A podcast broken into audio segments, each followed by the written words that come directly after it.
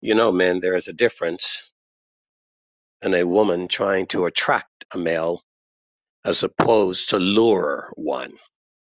But for some reason, most of you who claim to be men because you were born with a certain appendage would not know the difference, and not only would not know the difference, are more likely to be trapped by the lure than drawn by the attractiveness because you have no idea the danger of the lure or what it means to actually want, pursue, or need a woman, not a receptacle for your appendage. But such is the case today, which is why you can find more conservative, strong women than you ever can find conservative men who seemingly are afraid to voice their opinion, speak their values, and offend. Offend. That's with a double F to you. And the ability to not think that you are to go through life with a proverbial painted smile on your face as if everyone should be treated as if they're your best friend or your lover or your mistress, but with a guarded suspicion, but an openness for understanding, intuition, conversation. So that with that bias that we all have, there's an intellectual mitigation to regulate it so as not to frustrate a relationship that should be, and to know how to refute one that shouldn't be, to repel the right one or the wrong one, I should say, and attract the right one. But where are you going to learn this?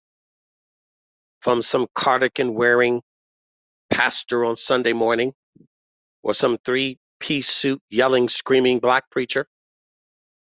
Or some surf smiling pastor in a bunch of flip flops with a rock guitar or Hammond B3 organ?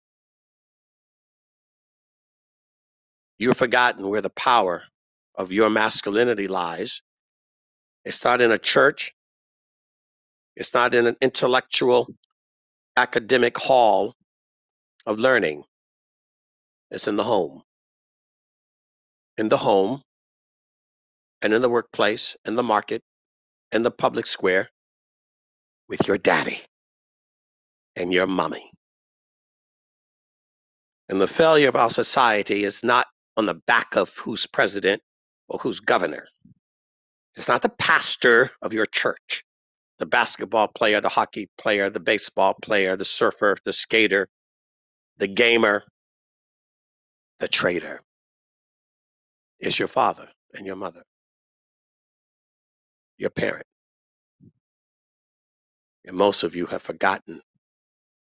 And yet you know that 98% of all your ills and troubles and dysfunction isn't because of a church, a priest, a pope, a pastor, a cop.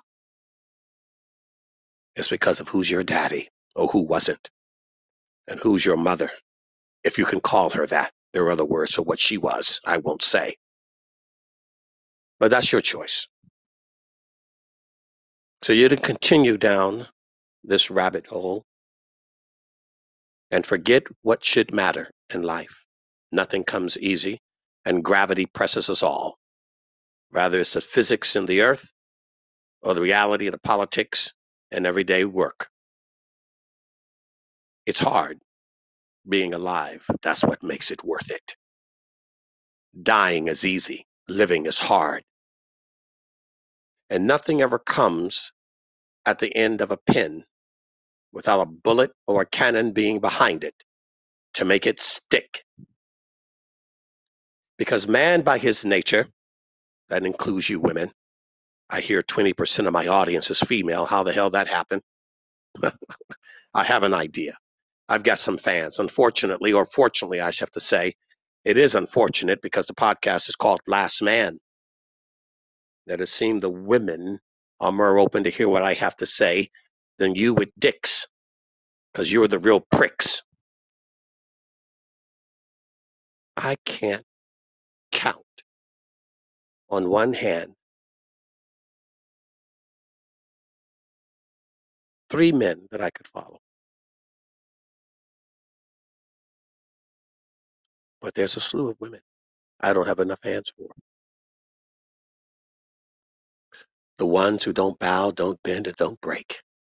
And they definitely don't settle for a bitchified man. Someone who's afraid to speak up, to fire his gun, to go to war, to go to fight, to spill his blood and his guts for something that he believes in.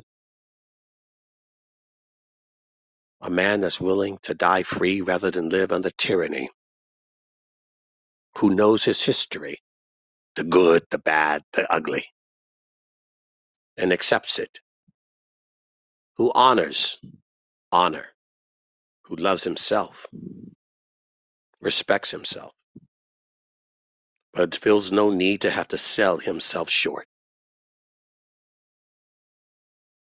This is an election, not of personality,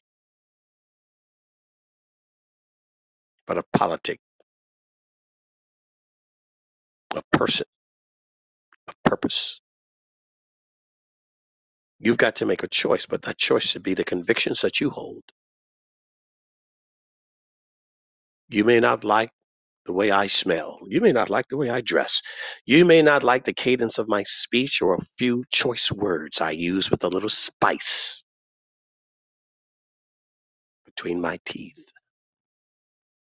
It may not be how you will say it, but it should be how you would do it. More should be said for what you've accomplished than how you got there. Get back, take back, turn back to what got us here. Because on the path you're on now in this country, we're going nowhere fast because we've sold ourselves to something lesser than ourselves. And it's not the Chinese or the Russians, it's the worst part of yourself because you've betrayed your greatest trust yourself.